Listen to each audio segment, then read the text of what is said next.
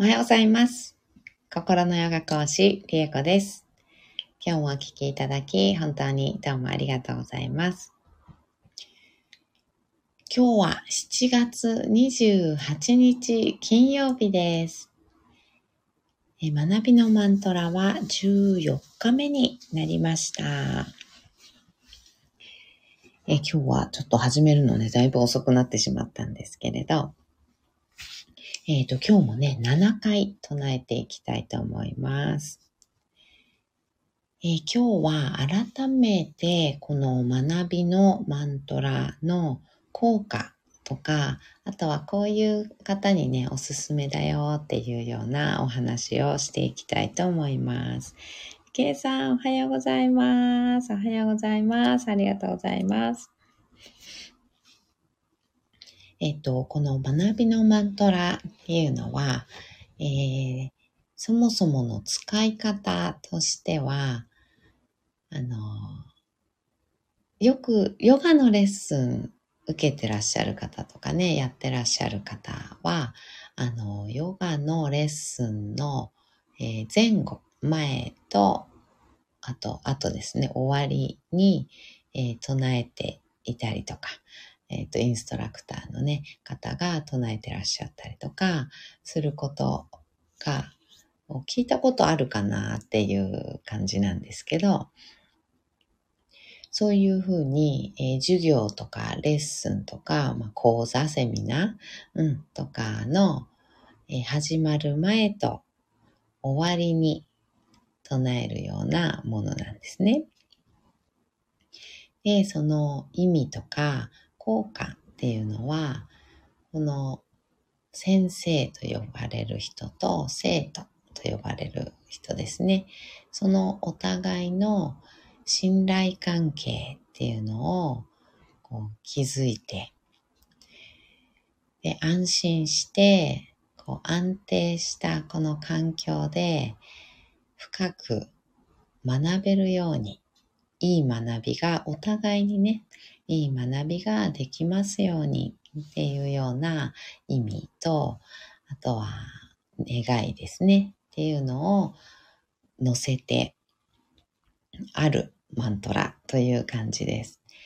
で、このマントラを前後にね、唱えることによって、そういった信頼関係、安心感、その土台のもとに深い学びができるっていうような効果があります。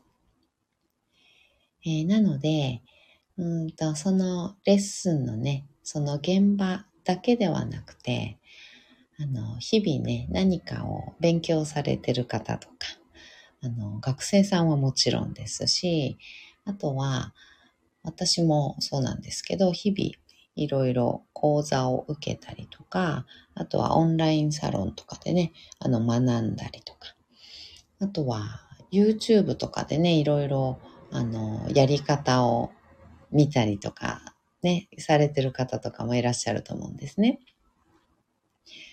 うん、DIY のやり方を YouTube で見てやってみたり、あとお料理とかね、も YouTube で見て学んだり、あとクックパッドとかなのかな？うん。で、学んだりして実践したり。っていうのって日々、あの、勉強全然してません。授業とかそういうの、講座とか受けてないですっていう方でも、あのね、日々いろんなこと学んでらっしゃると思うんですよ。うん。それこそ YouTube からの情報だったり、ネットで調べ物をしたりね。うん。そういったことすべてが学びなので、もちろんね、ネット検索する前に唱えましょうって言うと、あの、そういうのってちょっとめんどくさくなっちゃうので、あの、そうじゃなくていいんですけど、日々このマントラっていうのを聞いたりとかね、あの、することで、うん、こう、学び、何かについてね、いろいろ勉強したい、学びたいって思っている方はもちろん、うん、そうじゃなくっても、いろんな情報を検索したりするにあたって、やっぱりいい情報、あの、欲しいですよね。うん、深く学べるような何かネットに出会えたりとか、いい情報をこう誰かから受けれたりとか、誰かから聞いたりとかね、うん、そういったことに恵まれる、うん、そういう目的で聞いていただくのもいいかなと思っております。なほさん、おはようございます。ありがとうございます。おはようございます。遅れました。いえいえ、あの、今日私すごくね、遅くに始まったんですよ。ついさっき始まった5分前ぐらいに始まったばかりです。全然大丈夫です。まだ、あの、唱えていません。うん、そういうのがあるので、うん、あの、結構どなたでもね、学びのマントラっていうと何か授業とかね、学生さんとかね、あの、一生懸命何かをね、勉強してる人、あの、だけがこう必要なとかね、聞くのかなっていうふうにあの思いがちなんですけど、あの、そういういろんな、今情報社会なのでね、いろんないい情報っていうのが、あの、精査してね、受け取らなきゃいけない時代だと思うんですよね。うん、なので、そういう情報が入ってくる。いい情報、いい学び、いい学びを深くできますようにっていうマントラなので、本当にこの情報化社会、いろんな情報がね、交錯してネットの中とかでもね、いっぱい溢れているこの時代には、本当にどなたにでもね、あの、大事なマントラだなっていうふうに、私自身もこう唱えてきてね、あの、感じています。そして、えー、学ぶ側の方以外でも、もちろん先生と呼ば呼ばれるね、あの職業の方、学校の先生ももちろんですし、あと講座とかね、セミナーされている方、あとはカウンセリングとかセッションとかね、あの、されている方、あの、どなたかと向き合ってお話をしたり、何かを伝えたり、導いたりする、えー、お仕事なり、している方、うん、っていうのは、あの、このマントラね、とっても生徒さんとの信頼関係、クライアントさんとの信頼関係っていうのを築いていくのに、とっても、あの、いいマントラだなって思うので、特に先生側の方、伝える側、お子さんに何か伝えるとかでももちろんいいと思うんですけど、うん、何かを伝える、導く側の方が唱えた時の感覚っていうのと、学びたいなって思っている生徒さんとかね、学びたい人として唱えた時の感覚っていうのがまたちょっとね違うなーっていうふうにね私感じているのでどちらの立場であってもあのなんていうのかな。同じようにね効果そういう効果があるんですけどまたちょっと感覚が違う感じ。先生側の感覚になってくるとぐっとね何か誰かを導く、伝える、自分の知識とかね、技術っていうのを、うん、お伝えする、その言葉であったりとかね、そういったものへの覚悟みたいな、ちょっと覚悟っていうとね、すごい重苦しいような印象かもしれないんですけど、うん、そういったこうずっずんとね、腹落ちして、心の中から何か自分にの持ってるものを出していこうっていうような覚悟みたいな、うん、熱意のようなものがこうね、腹が据わるというかね、うん、なんかそんな感覚があるなって思います。音としてはね、割と柔らかい音とか甘い感じの音が多いんですけどね。で甘い音っていうのは、あの、なんていうのかな、蜂蜜とかみたいなイメージで、ドロンと重たい感じ、ドローンと下にね、落っこちるような、ポトーンって落っこちるような、それで、さらりとしてなくて、ずしっと重い感じ。あの、蜂蜜のようなね、蜂蜜の甘いような、そんなイメージが甘い音にはあるんですけど、その、蜂蜜のような重い、ずっしりとした確かな甘さというかね、確かなものっていうのがお腹にグンって腹落ちするような、そんな感じの音、えー、感覚っていうのがあるかなっていうふうに思っています。なのでね、ビシバシ、なんか、厳しいっていうよりは、うん、悟すように優しく伝えていけるっていうのかな。需要、うん、受け止める温かさとか器っていうのがありつつ優しく伝えたり導いたりしていくことができそうなそんな音を感じられるかなと思います。うんうん。ええっと、あ、なんかいっぱいコメントをいただいてました。ありがとうございます。うんうん。ゆきえさん、なるほど。学びの前と後なのですね。そうなんです。前と後。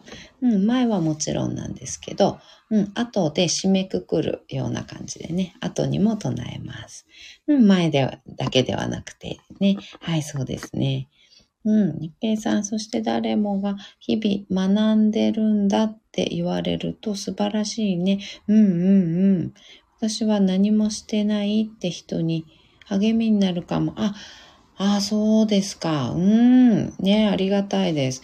そうですよね。そうなんですよ。もう絶対皆さん毎日何かしらネット検索ってしませんか？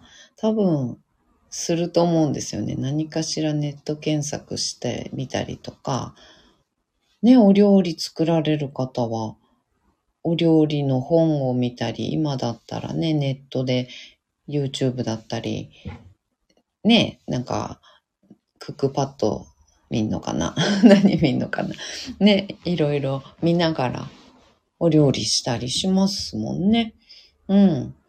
もうほんと何でもかんでもすぐ調べると、あの、やり方が出てくるから、かえって、あの、一昔前より、あの、勉強してるんじゃないですかね、皆さん。もう、もう、誰もが。うん。誰もが、多分、日々、勉強されてる印象があります。うん、勉強っていうとなんか、机に向かって何か、ね、しないと、勉強のイメージがない方もいらっしゃるかもしれないですけど、ネットで検索して、ああ、これか、これか、これか、みたいな感じで、ああ、なんか、こういうふうにすればいいのか、とかっていうのも学びですもんね。うんうんうん。そのすべてが学びなので、うん、そういうのもいい情報、やっぱりね、本当にいろんな情報が交錯して、ネット上もそうだし、人から聞く話もそうだし、テレビもそうだし、うん、いろんな情報がね、あの、溢れ返っているので、その中で自分にぴったりの、あの、いい学びっていうのかな、いい情報が深くね、あの、学べるっていう感じ。うん、その本質、本質自分が興味があるそのことの本質的なあのものを深くね、あの知れるような、うん、そんな願いを込めて、あの、唱えたり、聞いたりしていただけるといいかなと思っています。計算そのマントラ唱えるのにね、目の前にクライアントさんがいなくて、来られる前でもええのよね。あ、もちろんいいです。うん。前にも確認したから。うんうん。あの、クライアントさんが、あの、来て、クライアントさんの前でね、あの、唱えなくても別に大丈夫ですよ。うん、日々どちら、どこかしらの時間で、あの、聞いたり唱えたりしていただければ全然大丈夫だと思います。うん、その、セッション前とかの方がね、あの、なおいいとは思いますが。うん。で、ヨガのレッスンとかだと、あの、ね、生徒さんと一緒に唱えたり、生徒さんがいるところでね、座って、えー、先生が唱えたりっていうことは結構多いんですけどね。うん。そうですが、あの、目の前にいらっしゃらなくてもいいと思います。うん。ゆけいさん、そのマントラ唱え、あ、違う違う。あ、これ読んだね。でも私唱えられなくても聞くだけでも良いのかしらもちろんです。うん。聞いていただいて、これね、あの、レッスン前とかに聞いていただくだけでもいいと思います。うん。これだけ唱えている配信出しておきましょうかね。うん。あの、前後のお話がないやつ。あの、本当にいきなり、あの、これを、まあ、2回かな。2回、3回、3回にしとこうか。3回。うん、3回ぐらい唱えてるだけの配信、あの、出しときますね。うん。そうすると、ね、なんか、先生業されてる方とか、ですね。あとは、ね、普通にご自分で勉強されてる方とか、は、その、あの、配信？ライブ配信じゃなくて、うん。録音のね、配信を聞くっていう方が、聞きやすいですもんね。ふむふむ。うん、ゆけいさん、セッションルームで流すだけとか、あ、そうですね。いいと思います。流すだけでもいいですよ。あの、まあ、待ってる間に流すとかでもいいけど。うん、始まる前にね、あの BGM みたいな感じで流すっていうのも、あの、いいかもしれないですね。あの、お相手の方が抵抗なければ。うん。なおさん、甘い音の部類のマントラすごくわかります。うんうん。ね、これは結構甘い部類ですよね、部類。うん、そう、ほんとそんな感じ。甘い部類です。うん。なほさん、私はどちらかといえば甘い音の方が好きですね。そうですよね。あの、プーナムもね、甘いですしね。うんうん。なほさん、りゅうこさん、質問です。はい。このマントラってビブラートつけて詠唱している方がいらっしゃいますが、これはマントラの効果ってあるのでしょうか？ビブラート。ほー、うーん、どこにビ、全部ビブラートなんですかね？ビブラートつけて。うーん、そうですね。まあ多分、うーん、ビブラート、どこの部分とか、あの最後伸ばすところだけビブラートが入ってるとかだったら、そんなに、あの、大丈夫だとは思うんですけど、うーんと、伸ばす長さっていうのが、あの、決まってるので、ビブラートつけて、こう、長くなっちゃってるとまたちょっと、あの、違くはなっちゃうんですけどね。うん、発音自体が違ってたりすると、またちょっと効果は薄くはなってるとは思いますが、はい。そうですね。うん。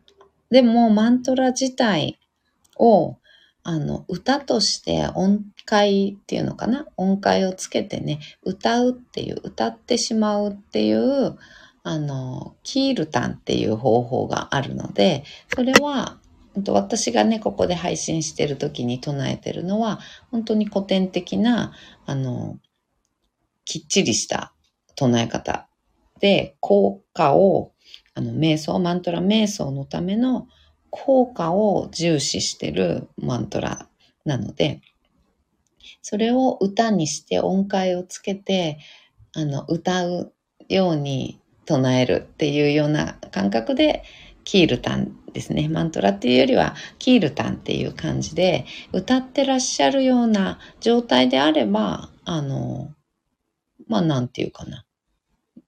うん。全然いいと思います。うん。この古典的な唱え方が一番瞑想の、瞑想として効果がありますよ。マントラとして効果がありますよっていうのは間違いないんですけどね。うん。なんですけど別にキールタンだから悪いってわけではないですね。うん。うんうんうん。えっ、ー、と、ゆけいさんありがとうございます。あ、ゆけいさんは本当にこれだけのマントラ嬉しいです。あ、よかったです。じゃあ出しときますね。うん。ゆけいさんは、いつも今日のは何分頃唱え始めたかなってメモしてセッション前に聞いてました。あありがとうございます。なんてことでしょう。そんなお手間をかけていたとは。うん。ね、あ、そっか、そうそう。今まで唱えたマントラも、あの、下の方にも、すっごい下の方に降りていくとある場合もあるんですけど、えー、プーナムとか、朝とまはだっあったかな？ちょっと忘れちゃったんですけど、あ、あったな。朝とまはあったかも。うん。プーナムもあったっけな。ちょっと忘れちゃったんですけど、あるものとないものがあるので、うん。ちょっとないものはね、あの、このマントラだけを、あの、録音したもの、うん、っていうのをね、あの、ちょっと、おいおい出していきたいと思います。ゆきえさん、いつも、あ、じゃあ今日の違うな、これ読みましたね。ごめんなさい。えっ、ー、と、なほさん、YouTube で上がっているのですが、うんうん、ビブラートのやつですね。うん、サハナババトゥのところにビブラートつけてらっしゃる方がいます。うんうんうん。あの、そうですね。あの、そうですね。一番効果的なのは、本当に発音と音程と音の長さっていうのをすべて、あの、ビチッと、なんていうのかな、伝承されている通りにやるのが一番効果はありますが、うん、まあ、違ったからといって悪いわけでもないし、うん、そうですね。それをでも、キールタンとして歌ってらっしゃるのであれば、あの、全然いいと思うんですけど、やっぱり発音がね、間違ったものを覚えて唱えてらっしゃると、あの、なんかやっぱりね、うんともったいないなっては私はね、思うんですけど、うん、でもまあ、それはね、効果が、うん、あるあの、ないってことはないですね。ちょっとぐらい、あの、違ってもね。うん。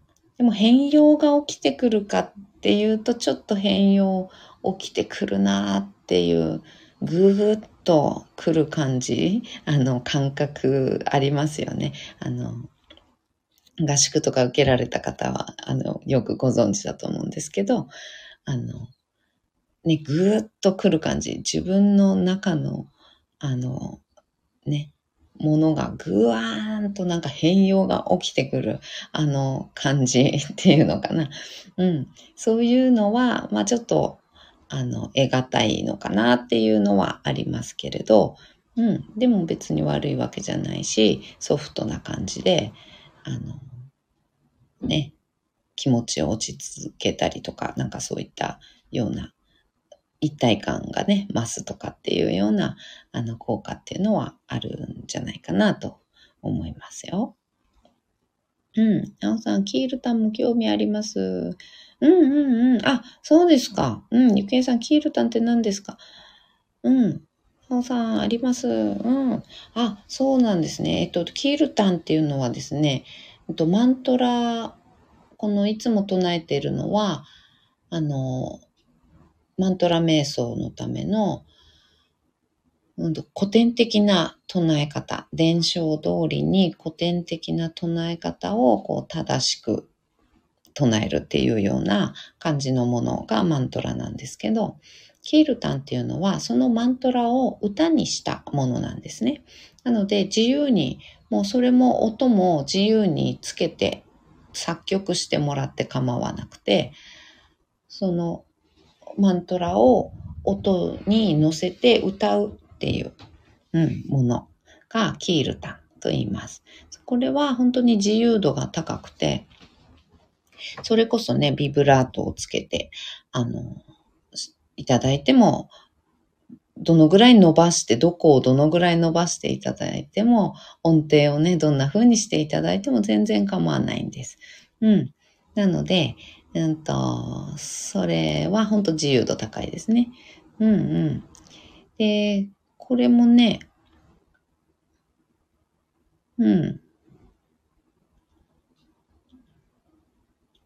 うんうん。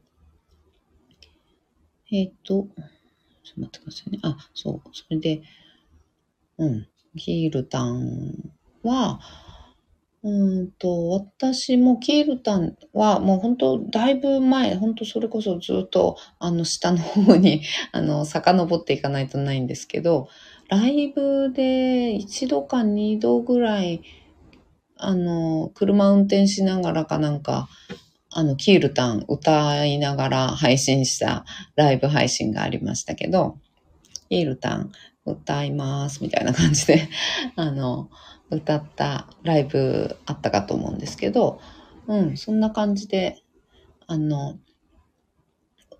そう、キールタンまた歌おうかなって、ね、なんか、だいたい夏とか、車運転してたりすると、あの、ちょっとキールタン歌いながらあの、走ってたりすること結構多いので、私。なので、うん、そういう時にでもまた歌おうかな。うん、と思ってています。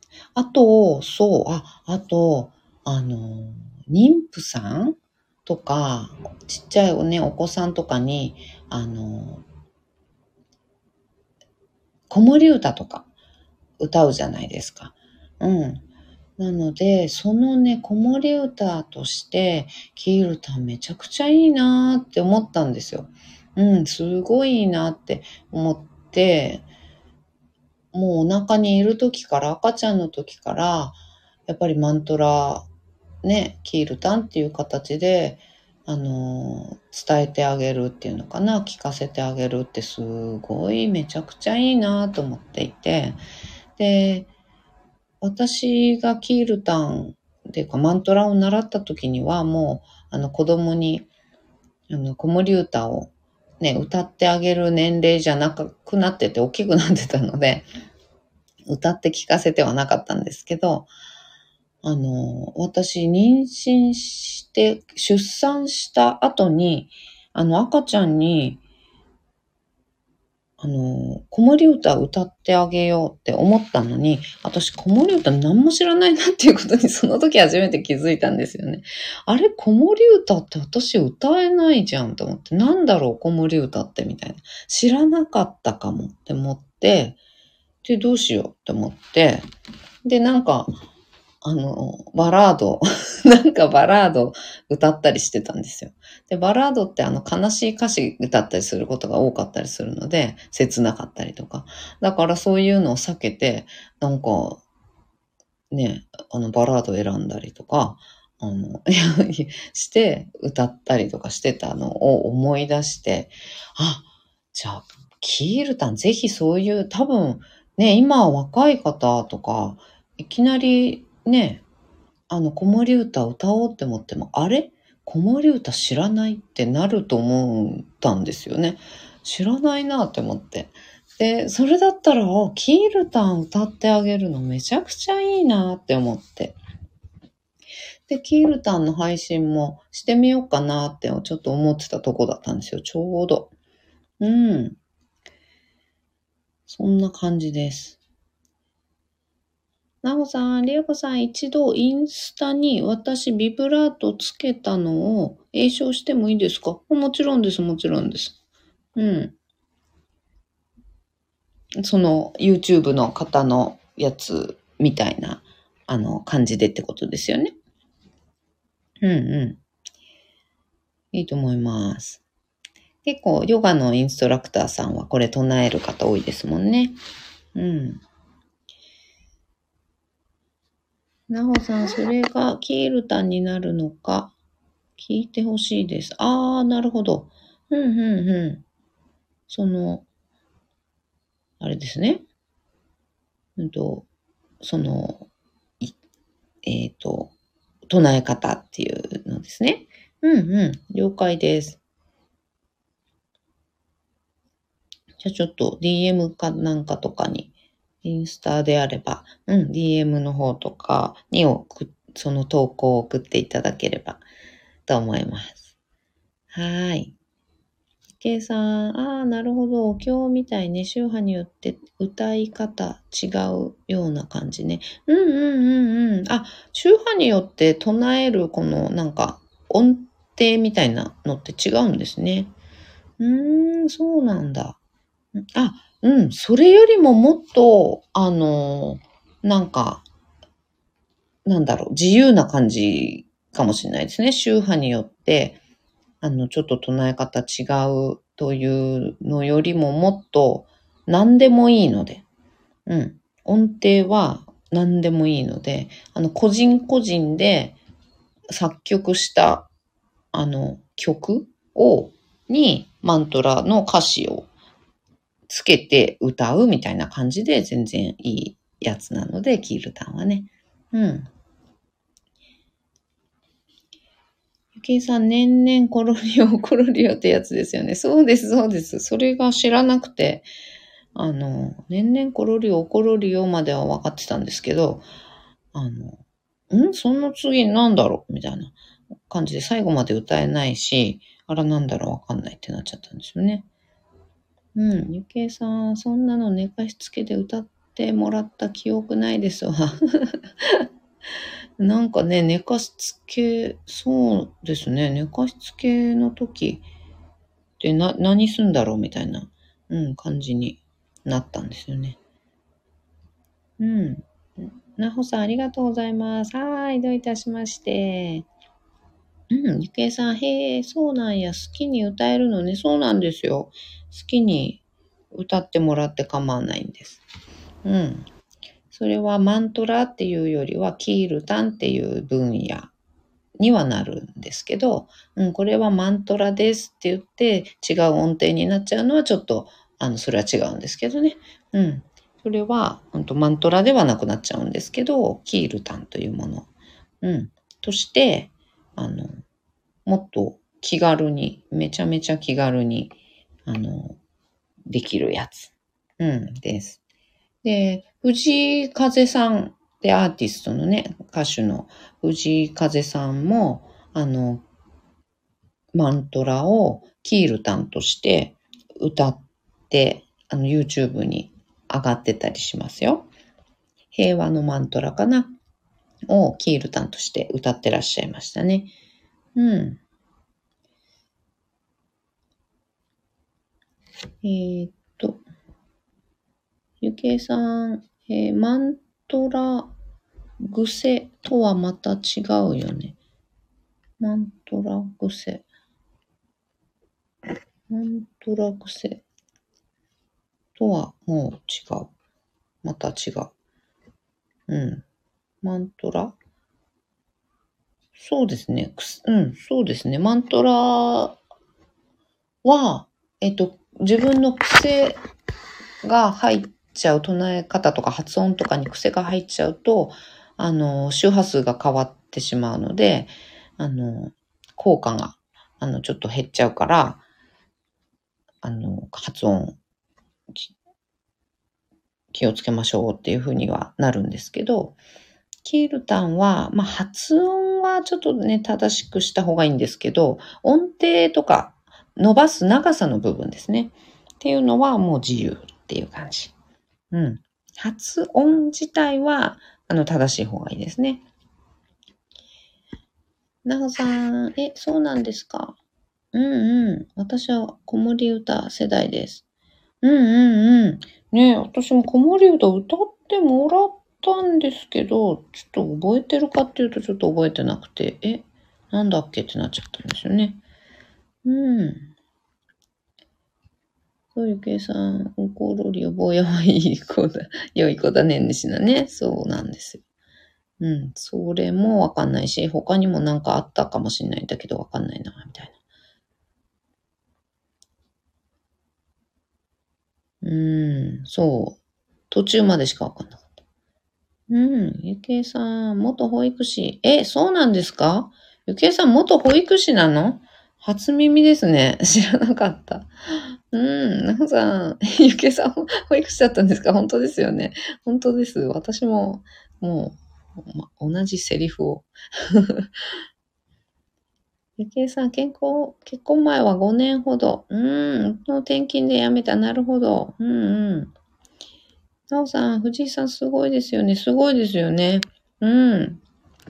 なおさん、ファンです。あ、そうですか。うん、藤井、ゆっきーさん、藤井風さん。うん、ファン多いですよね。もうね、めちゃくちゃ多いですよね。うん。なほさん、おばちゃんのファンが多いんです。ああ、そうなんだ。年齢層はいろいろより少し上ぐらいなのかな。うん。ね。いや、本当に、藤風さんはすごいですよね。うん、なんか、もうほんとすごいなって、すごいしか言ってないけど。すごいなと思って。あの、グレースっていう歌もあるんですけど、あの、そのグレースの歌の、あの、んと、MV っていうんですか？うん。MV がインドなんですよ。撮影が。で、それ私もグレースのあのカラオケを歌って、その映像を初めて見たんですけど、MV がインドでシバシンとかがめっちゃ出てきて、いやー、やばい。これはもうマントラの世界だ、みたいな感じでした。うん。グレースの MV はね、ぜひ見ていただきたいです。あの、シバシンとの対話みたいな感じなんですよ。うん、自分との対話、シンガとの対話、としばしんとの対話っていうような感じの、あの、歌なので、それでまさに MV でインドが出てきて、シバシンが出てきてっていう感じだったので、うわーって感じでした。もう感激でした。うん。なのでございます。ぜひぜひ見ていただきたいです。はい、ゆきえさん、マントラ唱えるとき癖がつくとあかんでしょううんうん、そうですね。でも作曲自由となるとそれと同じやないのね。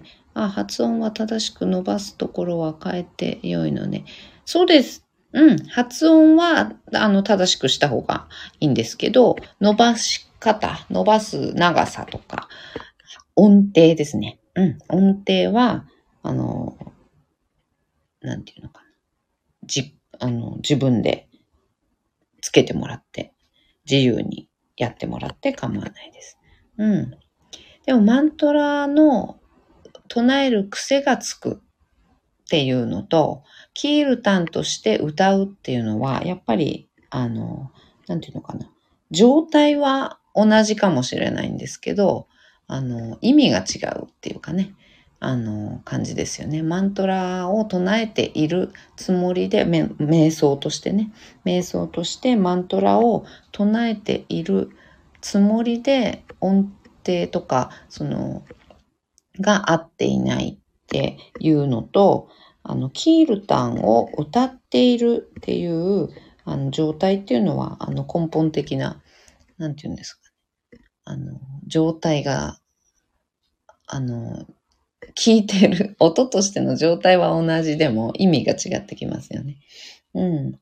なので、ま、瞑想をするためにマントラを唱えたいっていうことであれば、やっぱり効果的なのはね、あの、古典的な唱え方なので、あの、そうですね、そこができて、で、歌として、あの、もっとなんていうのかな、ライトにというか、フランクにというか、うん、カジュアルに歌って、歌ってみようみたいな、そういうのがキールタンなので、うん、あの、全く、全くじゃないんですけど、まあ別物ですね。考え方が別っていう感じ。うん。ヒルタンは、こう、効果を発揮するっていうよりは、もう身近にいつも、あの、マントラの、あの、言葉っていうのを、うん、なんていうのかな、置いとくためっていうのかな、にずっと歌っちゃうみたいな。うん、気分よく歌っちゃうみたいな感じのイメージかな。うん。うん、ゆきえさん、私、藤井さん知らんのですよ。うんうん、私もね、そんなに詳しくはないんです。そんなに詳しくはないんですけど、あの、やっぱり映像とか歌っているね、映像とか見ると、いや、ほんと素晴らしいなと思いますね。うん、グレース、グレースっていう歌です。藤井風さんのね。うん。なおさん、藤井さん最高ですよね。本当にね。すごいですよね。やっぱり、あの、MV とかいいなライブとかもっといいでしょうね、きっとね。うん。っていう感じの方。うん。動いてる喋ったり動いている姿がめちゃくちゃいいと思います。うん。素敵な方ですよね。はーい。ではでは、学びのマントラ唱えていきたいと思います。また忘れてしまうところですね。よいしょ。はーい。では、図を見つけましょう。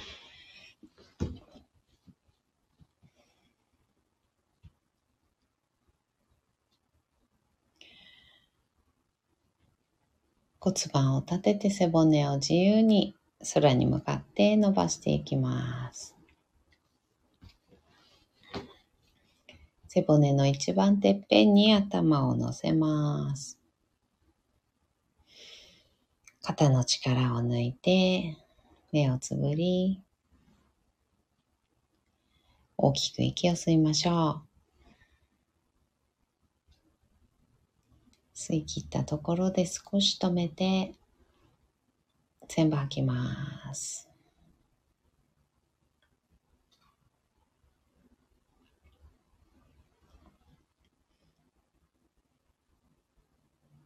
ご自分のペースであと2回繰り返しましょう。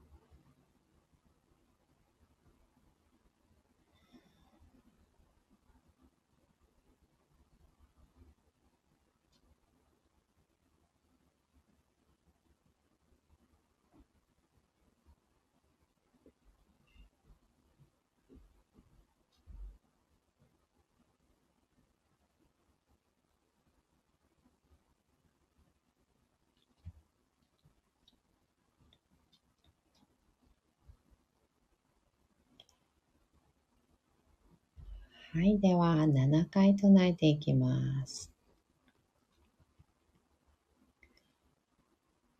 サハナババトゥサハナブナクトゥサハビリャンカラババハイテジャス सेनावधीतमस्तु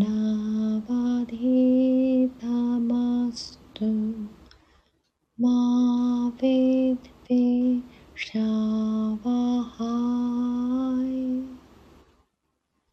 सहनावतु सहना भुनक्तु सहा वीर्यं कालवा। Tejas Vinabadhita Mahāyā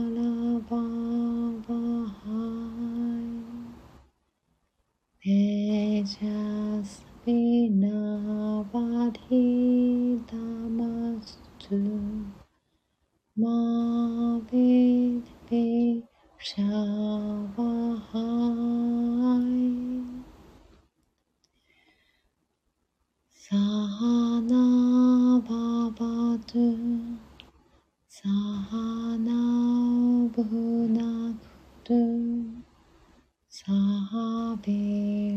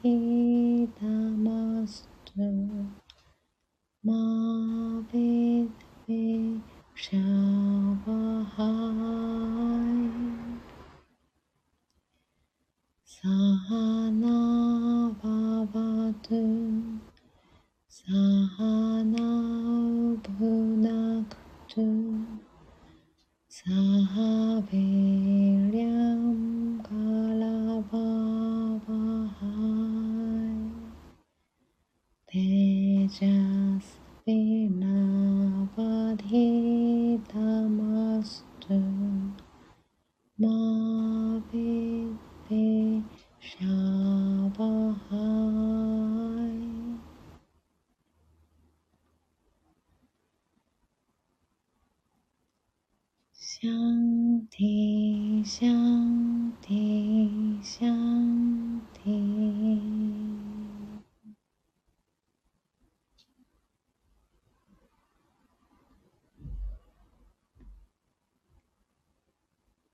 そのまま3分ほど瞑想を続けましょう。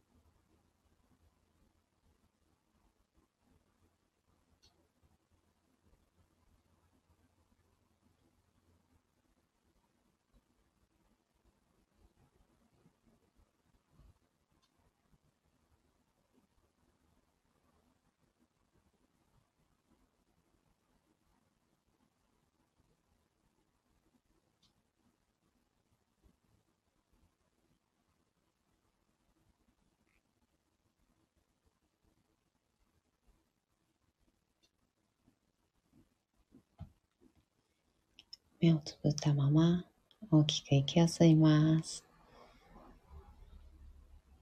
吸い切ったところで少し止めて全部吐きましょう。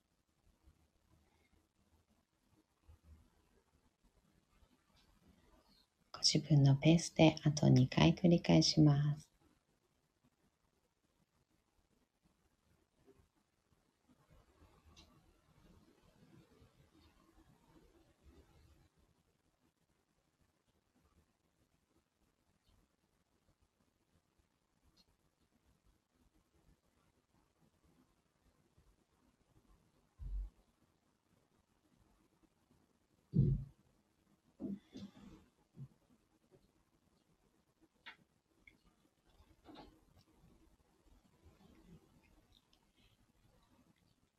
吐き切ったら、少しずつまぶたを開いていきます。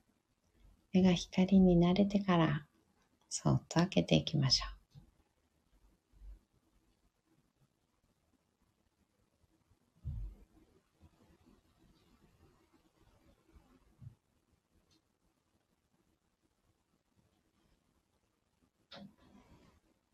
目を開いたら、もう一つ大きく息を吸います。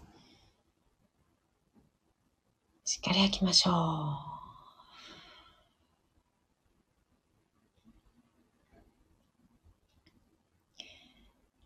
今日もお聴きいただき、本当にどうもありがとうございました。今日も一緒に進化を生きていきましょう。ではでは、また。なほさん、ありがとうございました。ゆけいさん、ありがとうございました。お便りありがとうございます。ではでは、バイバーイ。